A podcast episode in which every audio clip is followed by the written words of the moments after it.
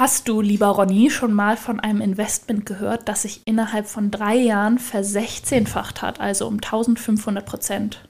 Nein, das ist mir neu. Habe ich noch nie gehört. Ich habe das auch noch nie gehört. Wenn du mich das jetzt gefragt hättest, hätte ich es vielleicht bei Aktien für möglich gehalten.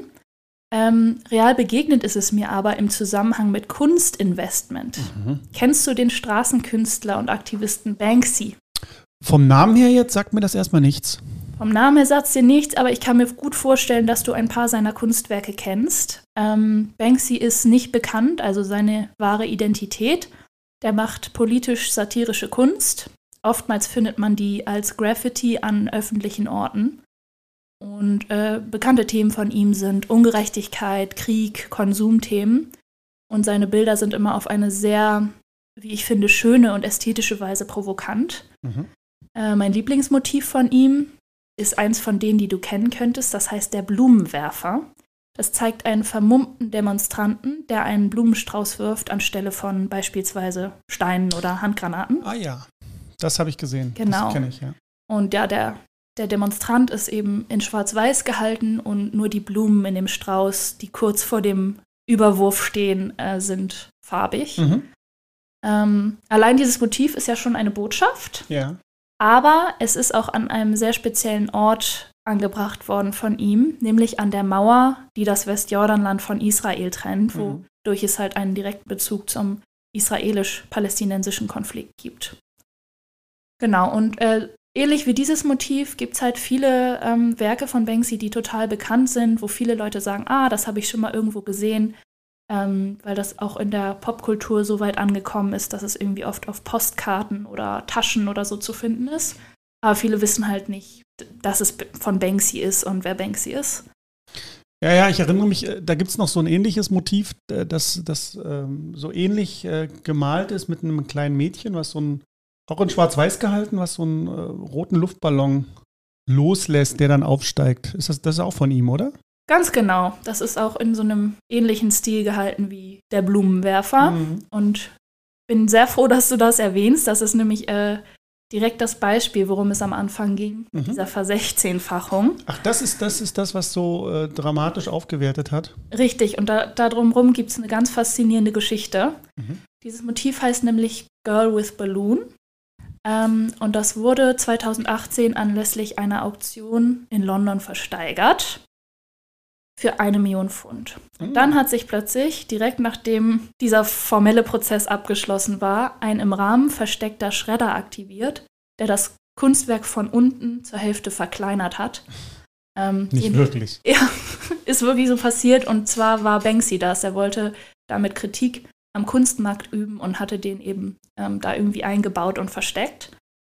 Ähm, das gab auch ein ganz, ganz großes öffentliches Aufsehen und als das Werk drei Jahre später in dieser geschredderten Form wieder versteigert wurde, ging es eben für 16 Millionen Pfund weg. Wow, Versechzehnfachung, ja. stark.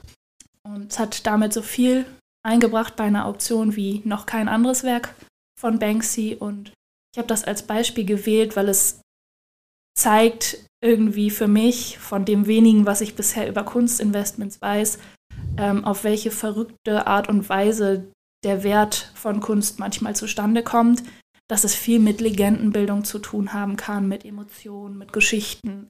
Ähm, ja, und dass das eben schon eine ganz andere Welt ist als bei klassischen finanziellen Assets, sage ich mal. Ja, das würde ich jetzt mal als Wertpapier bezeichnen. Ne? Wenn so ein Kunstwerk äh, so eine Aufwertung erfährt, dann kann man von einem Wertpapier sprechen.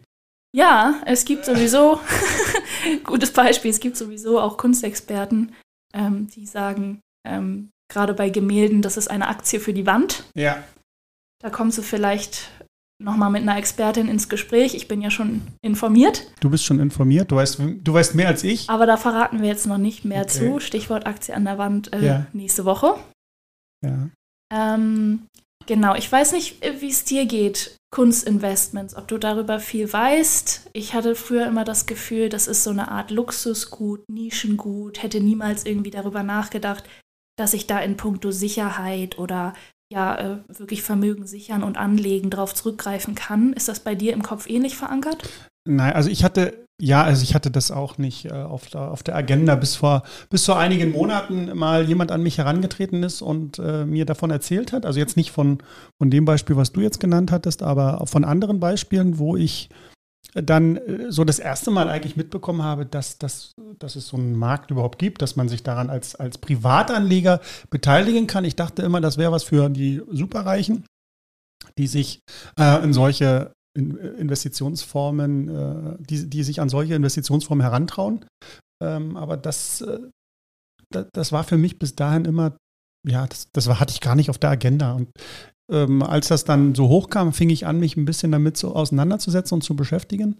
Und ähm, finde das mittlerweile einen sehr, sehr interessanten Markt, äh, wo man aber eine, denke ich, eine ganz gute Expertise auch braucht. Also das ähm, da muss man sich schon mit beschäftigen. Da muss man auch die richtigen Experten kennen, weil das ein kleiner Markt ist, ein sehr kleiner Markt ist und da äh, eben äh, auch spezielles Wissen äh, äh, vorgehalten werden muss. Ne? Sonst wird das, glaube ich, äh, nichts und das geht dann in die falsche Richtung.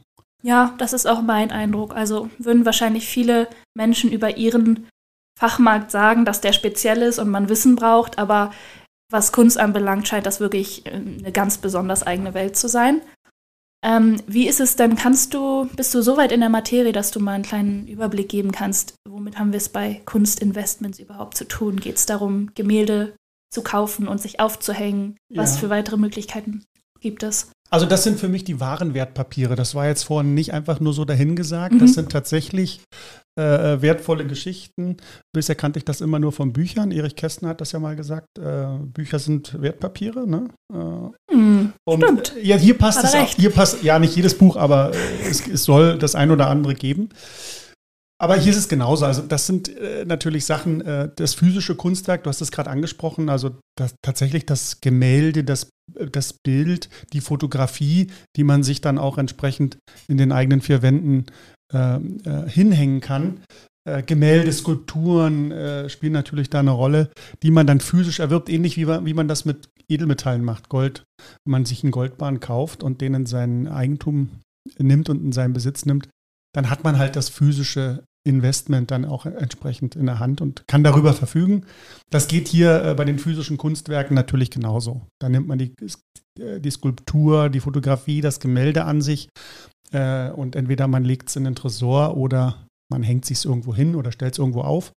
Dann gibt es natürlich, wie bei den Investmentfonds natürlich auch, äh, wie, wie bei den, an den Kapitalmärkten, die Möglichkeit, sich, sich an äh, äh Kunstfonds zu beteiligen. Also das sind dann äh, Portfolien äh, oder, oder Geldsammelstellen, Kapitalsammelstellen, die also Geld der Anleger einsammeln und dann aus diesem, mit diesem Geld dann ähm, einen Pool von verschiedenen Kunstwerken äh, aufbaut, ne? dass man also da in verschiedene äh, investiert.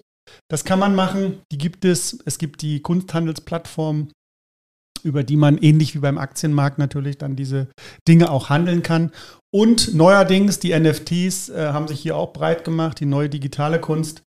Also die Blockchain-Technologie, da haben wir ja auch schon mal so ein bisschen drüber gesprochen, äh, die eben ähm, dann die Möglichkeit bietet, dort ähm, diese Dinge dann auch erstmal zu verifizieren, die Echtheit zu prüfen, die Einzigartigkeit auch festzuhalten und äh, mit, äh, also mit digitaler Kunst sein Vermögen dann auch dort abzusichern. Und das könnte vielleicht mal ein extra Thema sein, weil das ist auch wieder sehr speziell, das ist relativ frisch und neu und hat sich erst so in den letzten Jahren herauskristallisiert. Also das sind so die vier Dinge, die, die ich eigentlich so ähm, herausgefunden habe, die, die es dem Anleger ermöglichen, sich an diesem Markt zu beteiligen.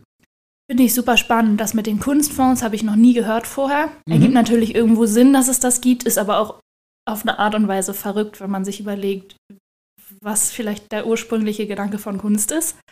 Ähm, aber ich denke, darüber wirst du vielleicht auch mit einer Kunstexpertin nächste Woche ein bisschen in die Tiefe gehen. Mhm. Ähm, was ich grundsätzlich spannend finde und was mir bei der Recherche sehr aufgefallen ist, ist, dass bei Kunst in ganz besonderem Ausmaß die emotionale Rendite betont wird. Ja. Die gibt es ja aber bei anderen Investments auch. Also bei Edelmetallen ähm, hat man sie in Form von Sicherheit oder einer gewissen Freude, wenn man irgendwie Gold bei sich zu Hause in der Hand hält und es angucken kann. Oder wenn man sich so um, um, um, den Hals hängen kann oder um den Ohren. Hals hängen kann. Oder wie du ja. hier ähm, bei dir im Büro findet ja. man auch diverse Goldelemente. Ja. das ist ja auch eine Form der emotionalen Rendite. Ja. Ähm, was kann mir ein Kunstinvestment denn ganz sachlich gesprochen noch bringen, außer dieser emotionalen Rendite, die ich eben beschrieben habe?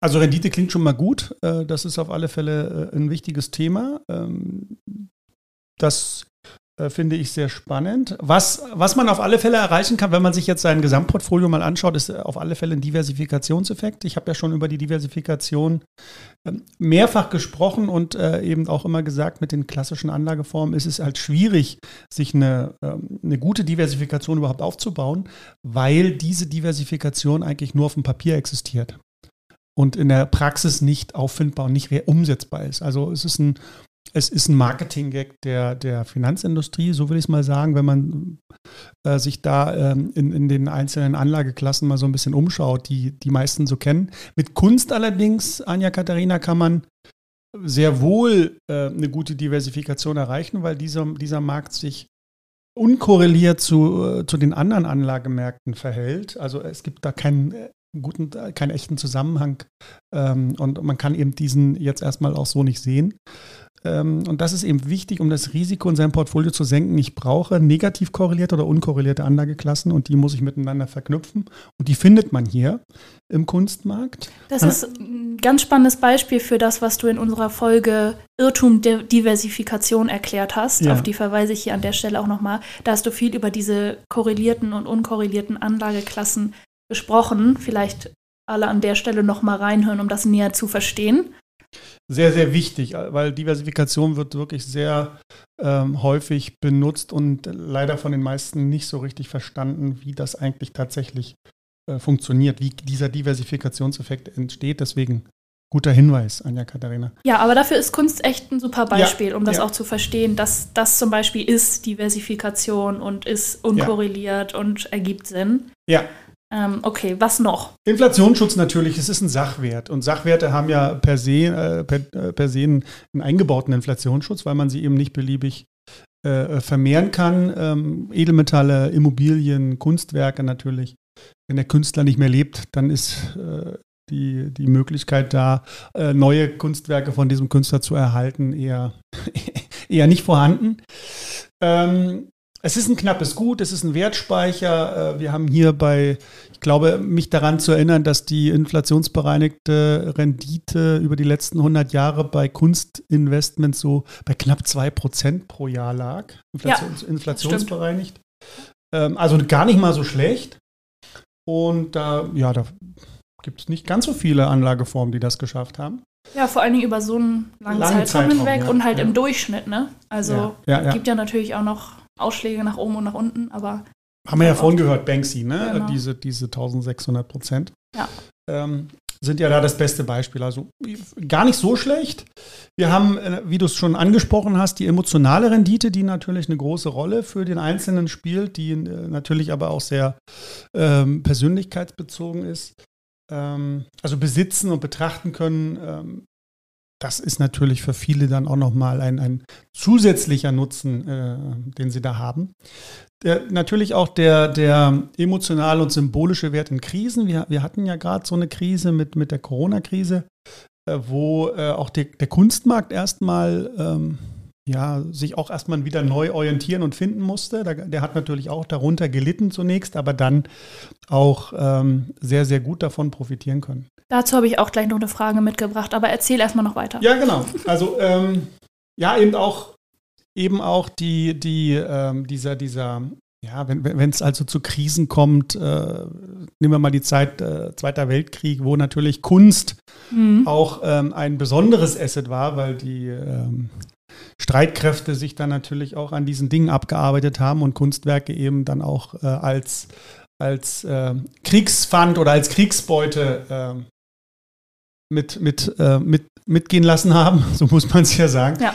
Also das spielt natürlich da auch eine Rolle. Und natürlich der Seltenheitswert, das habe ich ja schon angedeutet. Also wenn, gerade wenn der Künstler nicht mehr da ist, wenn das mhm. also ein, ein, ein, älteres Bild ist und der Künstler ähm, lebt nicht mehr, dann ist das natürlich nicht zum Nachteil äh, der, der Rendite auch, ne? weil das spielt da eine große Rolle. Ja, bevor, bevor ich weiter nach, nach Corona und Krisenelementen frage, würde ich da gerne nochmal einhaken ja. mit Thema Wertentwicklung, knappes Gut, Leben des Künstlers, mhm. weil das ist mir auch sehr oft begegnet, dass ähm, es einfach viele heute sehr berühmte, bekannte, wertvolle Kunstwerke gibt, die zu Lebzeiten des jeweiligen Künstlers niemand haben wollte. Ähm, ja, ist dir das auch begegnet? Hast du da ein Beispiel? Was glaubst du, woran liegt das? Was sagt uns das über Kunstinvestments? Ja, absolut. Also äh, nehmen wir mal Vincent van Gogh. Na, den kennen ja viele. Ja. Ähm, sollte, ist nicht ganz unbekannt. Er, er, hat zu seinen Lebzeiten, soweit ich mich jetzt erinnere, also er lebte im 19. Jahrhundert, ähm, nur sehr wenige Gemälde verkaufen können. Äh, war nicht so bekannt ähm, und litt auch unter äh, psychischen Problemen, was man so weiß aus seiner äh, Biografie. Und erst nach seinem Tod äh, wurde äh, seine künstlerische Bedeutung erst erkannt. Ja? Und äh, er hat dann eben dort ähm, seine, seine, seine Werke wurden eben dann nach seinem Tod zu exorbitanten Preisen verkauft. Also ich erinnere nur mal an das äh, äh für, für ein Porträtgemälde für 82 Millionen, ähm, was mittlerweile ja auch eine richtige Ikone in der Kunstgeschichte geworden ist. Äh, und er natürlich, also das Bild und er natürlich auch. Und ähm, das ist eben so eine Bedeut Bedeutung, die man nicht unterschätzen sollte, gerade bei den Kunstwerken. Ähm, die ist natürlich mit einer gewissen Unsicherheit behaftet, weil nicht jeder Künstler, der äh, gemalt hat und heute nicht mehr lebt, äh, auch diese, diese äh, Zuwächse äh, zu verzeichnen hat. Das muss man eben auch sagen. Ja, und ähm, genau das würde ich mal dann auch äh, dem Kunstmarkt so zusprechen wollen, ist das äh, eben Interessante, aber eben auch das nicht Abschätzbare, was, was eben auch so ein bisschen diesen Markt äh, so einzigartig macht äh, ja. für, für, diese, für diese Art der, der Rendite und der, der Performance. Ja, mit, mit Van Gogh, das war wirklich ein gutes Beispiel. Ich hatte ja auch anfangs, glaube ich, das Stichwort so Legendenbildung gesagt. Ja. Das hängt ja total davon ab, wie sich die nachfolgenden Generationen entwickeln, was denen wichtig ist, was Zeitgeist ist. Ähm, und hat damit so ein super spannendes geschichtliches Element, das aber total unberechenbar ist. Das fand ich irgendwie wirklich bei Kunstinvestments sehr fasziniert. Ähm, lass uns mal da noch mal kurz einhaken. Unvorhersehbare historische oder kulturelle Faktoren. Ja. Ähm, das ist die perfekte Überleitung zu meiner Corona-Frage. die darf ja nicht fehlen. Nee. Ähm, wir haben ja schon ein bisschen über das Thema Kunst und Krise gesprochen und dass wir beide nicht so unbedingt gedacht hätten, dass das äh, ein Krisenasset ist, das einem Sicherheit bieten kann. Ja. Ähm, aber du hast auch angedeutet, dass zum Beispiel in Kriegen oder sonstigen Krisen der symbolische und emotionale Wert von Kunst total hochgehen kann. Ähm, wie ist das? Weißt du da mehr darüber? Wie war das während der Corona-Zeit? Gib doch mal einen kleinen Einblick. Naja, wir brauchen ja bloß mal den Kunstmarkt uns anschauen während der Corona-Zeit. Mhm. Äh, wir haben dort natürlich, wie alle anderen Bereiche, hat auch der Kunstmarkt dort äh, unter diesen Lockdowns natürlich gelitten.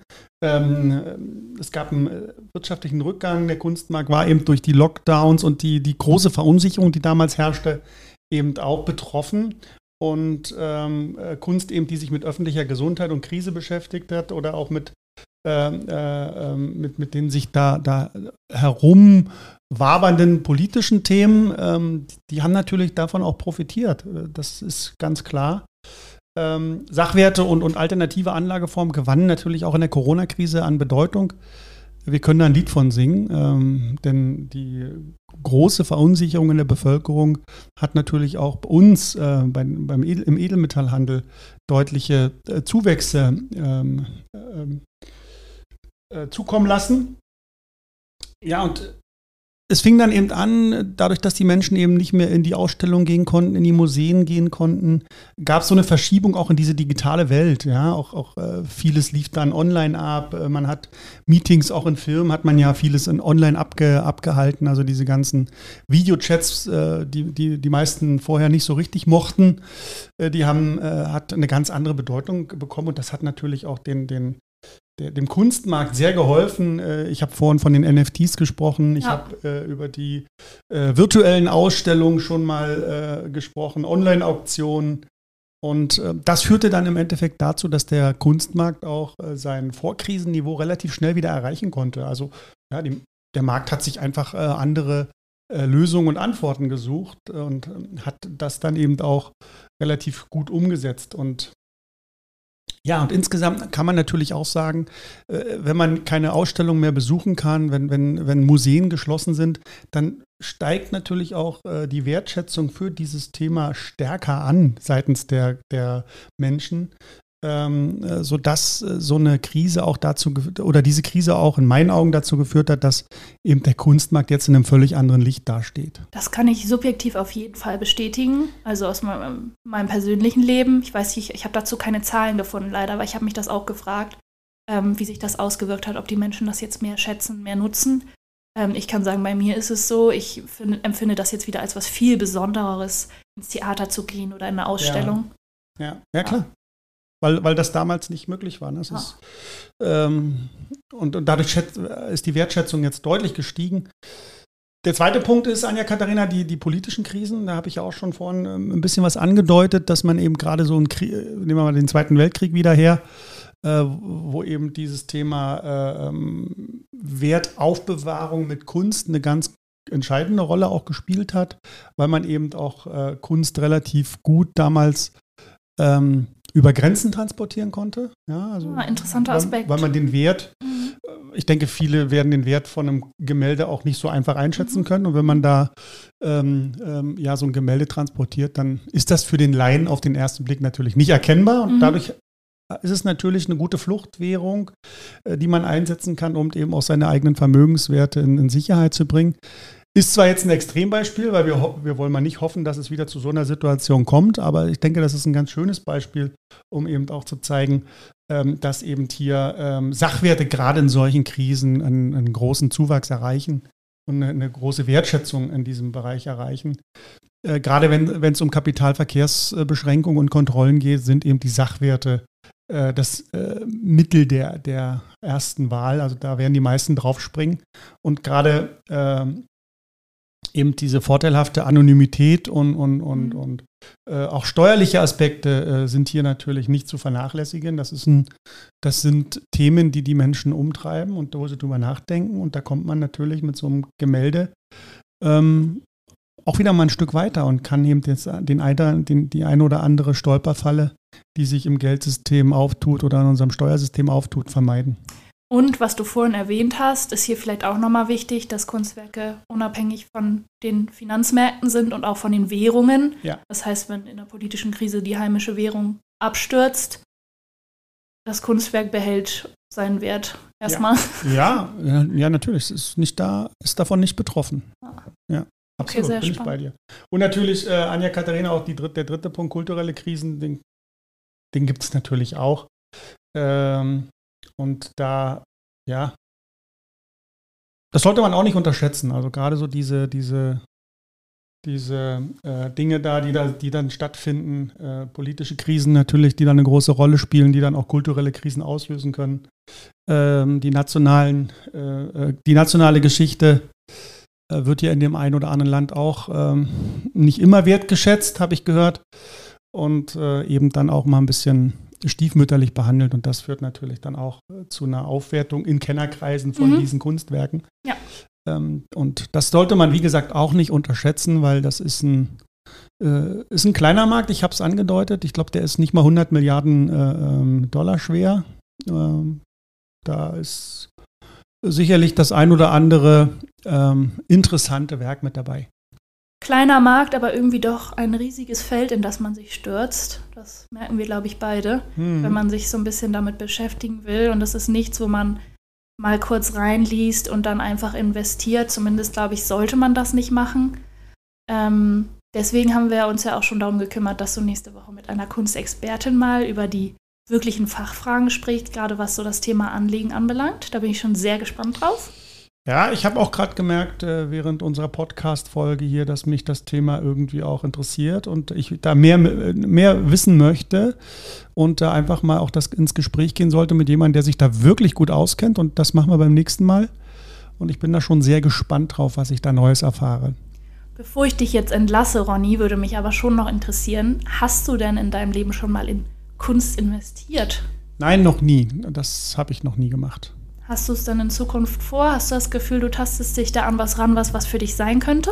Ich taste mich da an der Sache ran und wenn ich es verstanden habe und wenn ich mich dann auch darauf einlassen werde oder möchte, dann ähm, werde ich das auch sicherlich machen. Aber ich muss vorher erstmal ein bisschen äh, Bildung äh, mir besorgen. Ich muss mich damit beschäftigen und ich muss verstehen, wie der Markt tickt und wie der Markt funktioniert. Und dann kann ich mir durchaus vorstellen, mich darauf einzulassen. Weißt du, worauf ich ganz besonders gespannt bin für die nächste Folge? Naja, auf was? Was die Kunstexpertin zum Thema Emotionen und Investieren sagt. Wir haben ja schon öfter mal drüber gesprochen, dass diese Kombi gar keine gute Idee ist. Nein? Ähm, ich kann mir aber irgendwie vorstellen, dass das bei Kunst ein bisschen eine andere Sache ist. Ja, das äh, denke ich auch, dass wir da vielleicht unsere Sichtweise etwas anpassen sollten. Ja, also bitte nimm unbedingt diese Frage von mir mit auf, Mach wenn du ich. mit ihr sprichst. Das mache ich. Super, Ronny. Vielen Dank für das kleine, einblickhafte Gespräch für Kunstinvestments. Ja. Wir hören uns dann wahrscheinlich übernächste Woche wieder. Ja, das tun wir. Ich werde dir davon berichten und äh, wir werden das Gespräch, denke ich, dann auch mal beide auswerten. Auf jeden Fall, Ronny. Alles klar. Mach's gut. Mach's gut. Tschüss. Tschüss.